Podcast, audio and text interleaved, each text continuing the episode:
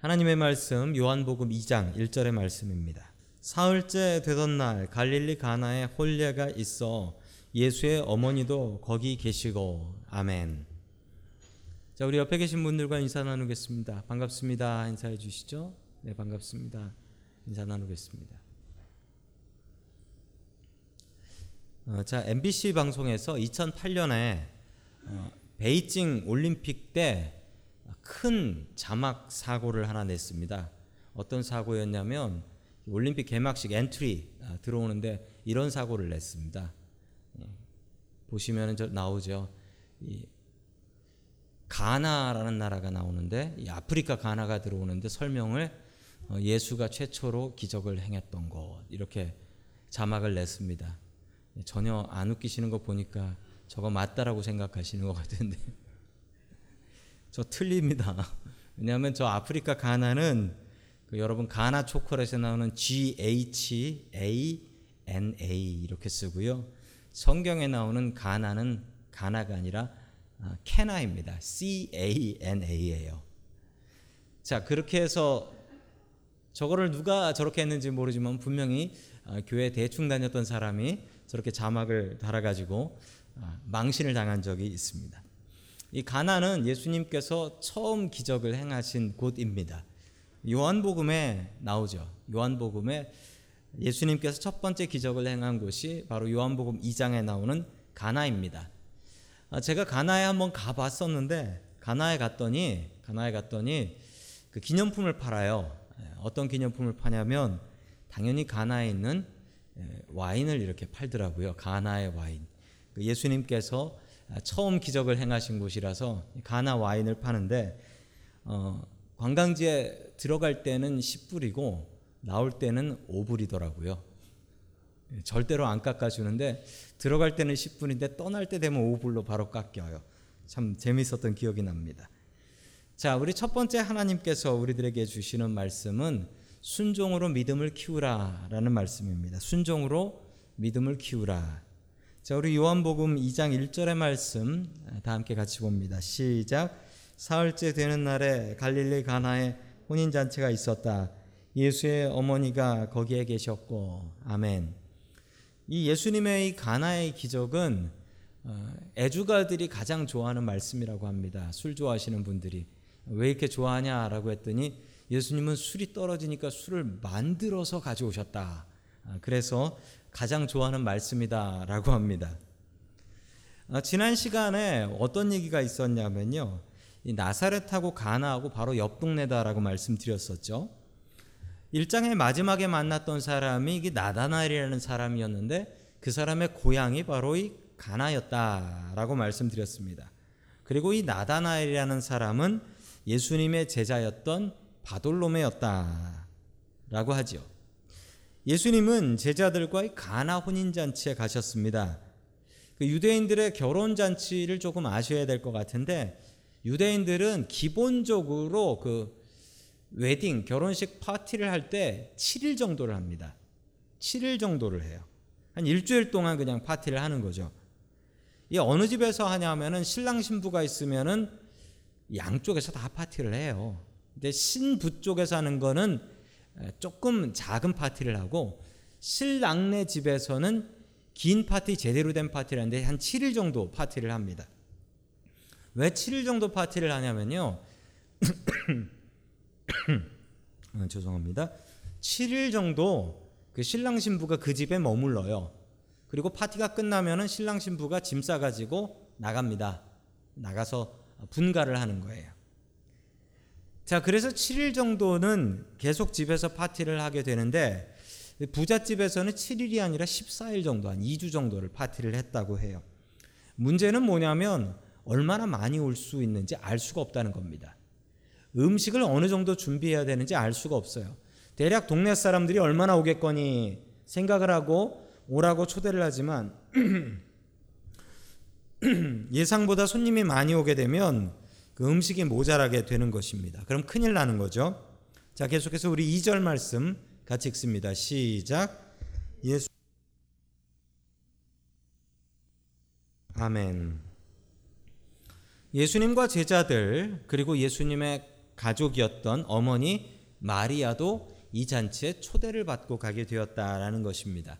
자, 이 사실을 보면 아, 예수님께서 그리고 예수님의 어머니 마리아가 잘 아는 사람의 결혼식이었다라는 것을 알 수 있죠.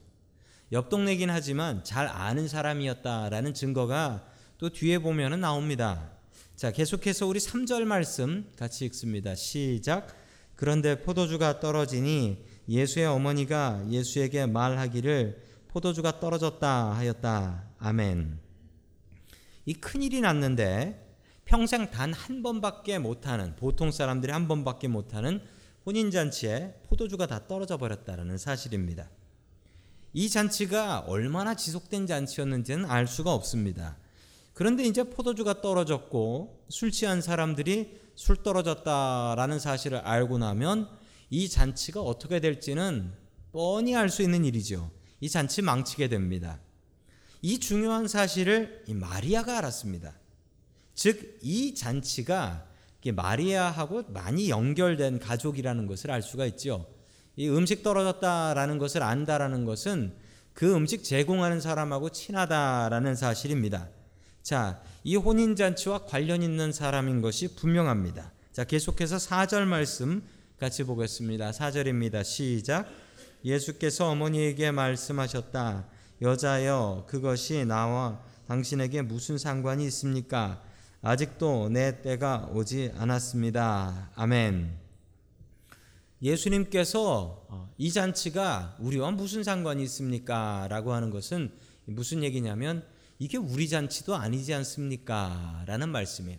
이게 우리 잔치도 아닌데 그게 떨어진다고 한들 우리가 무엇을 할 수 있겠습니까? 라는 것이죠.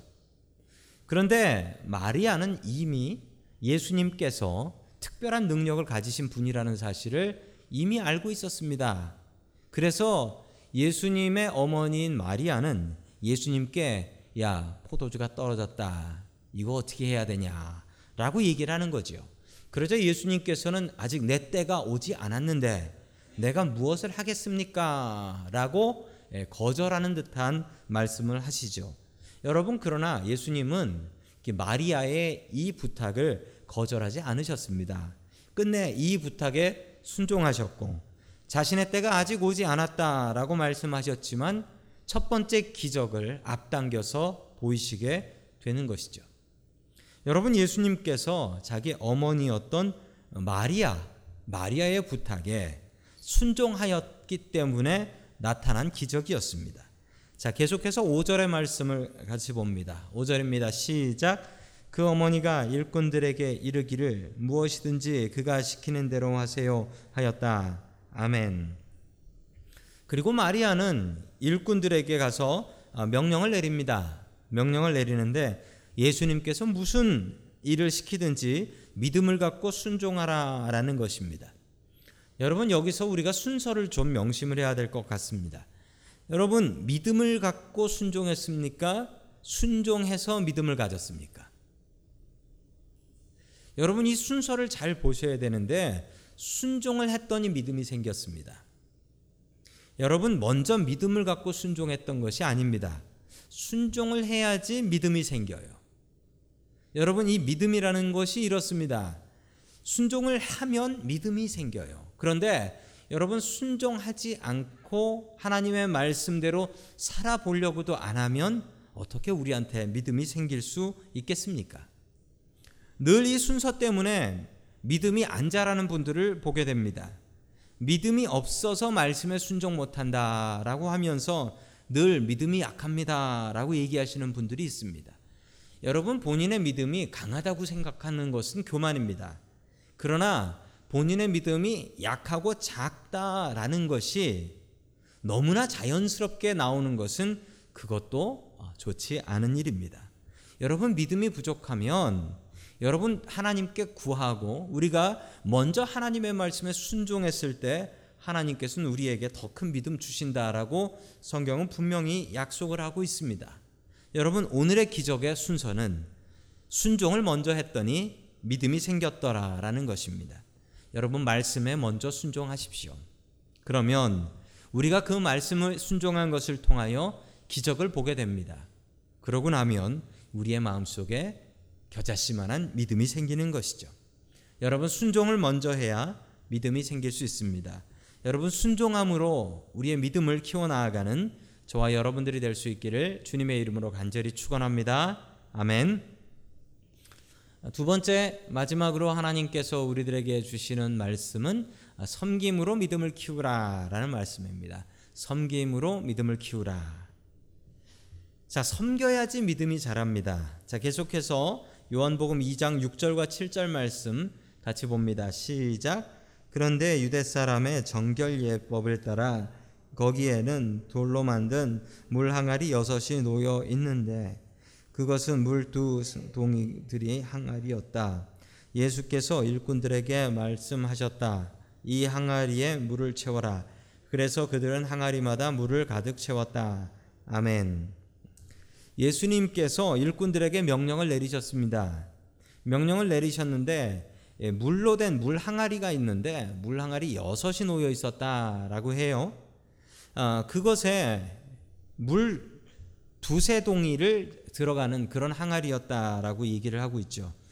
여러분 이 유대인의 정결 예법이라고 하면 이게 어떤 법이냐면 아, 유대인들은 밥을 먹기 전에 그러니까 식사를 하기 전에 손을 닦아야 하는 법이 있었습니다. 손을 닦는 법이 있었어요. 손을 닦아야 뭐 발은 괜찮아요. 음식 먹는데 발 닦을 이유는 없어요. 그런데 음식 먹을 땐 꼭 손을 닦아야 된다라는 법이 있습니다.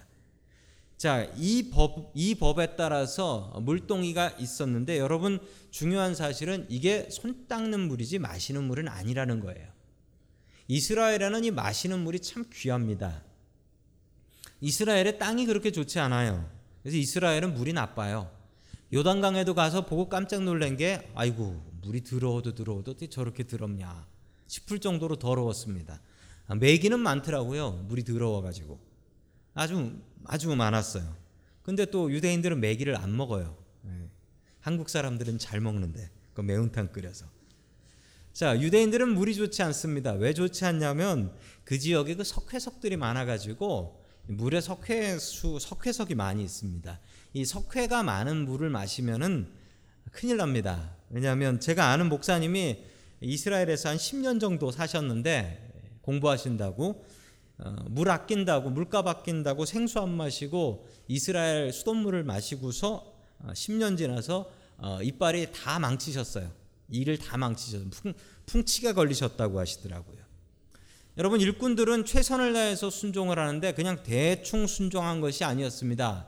물을 얼마나 채웠다고 합니까? 항아리마다 물을 가득 채웠다고 합니다.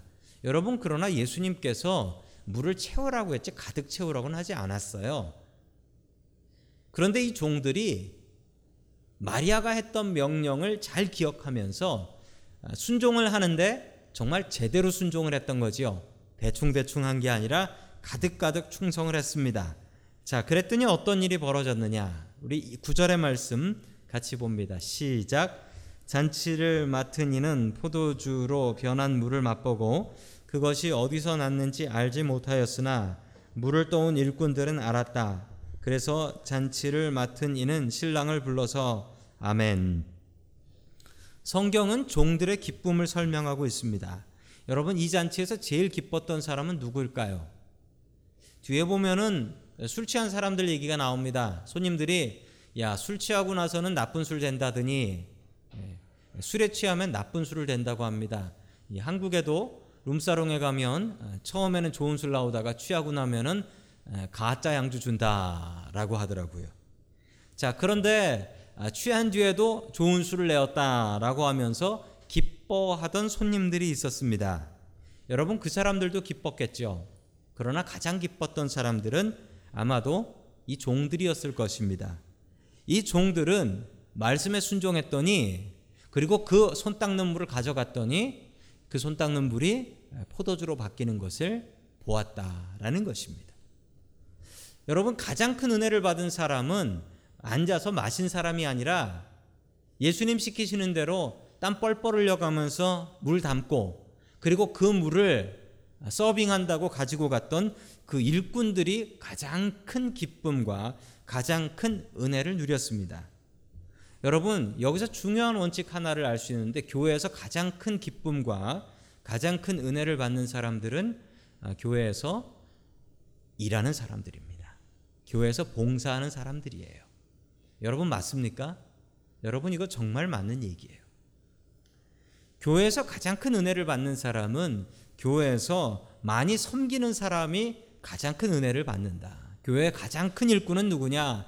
교회에서 가장 많이 섬기는 사람들이다라는 사실입니다. 여러분 큰 교회가 있고 작은 교회가 있습니다. 아, 큰 교회와 작은 교회 중에 어떤 교회가 더 좋은 교회일까요? 여러분 어떤 교회가 더 좋은 교회라고는 얘기를 할 수는 없습니다. 그러나 중요한 원칙 하나가 있다면 여러분 섬길 수 있는 교회가 가장 좋은 교회다라는 사실입니다. 왜냐하면 우리의 믿음이 어떻게 자라냐면 섬김을 통해서 자라기 때문에 그렇습니다. 섬겨야지 믿음이 자라요. 왜 섬겨야지 믿음이 자라는 줄 아십니까? 여러분 섬기고 나면요 칭찬을 받기도 하지만 섬기고 나서 어, 욕을 먹을 때도 아주 많이 있습니다. 교회를 열심히 하고 욕 먹어보신 적 있으시죠? 예, 억울하게. 그리고 교회를 열심히 하는데 욕하시는 분들을 보면 일을 안 하시는 분들이에요, 주로. 일을 안 하시는 분들이 예, 교회를 하는 사람들한테 이게 이렇다, 저게 저렇다, 라고 시험을 주십니다.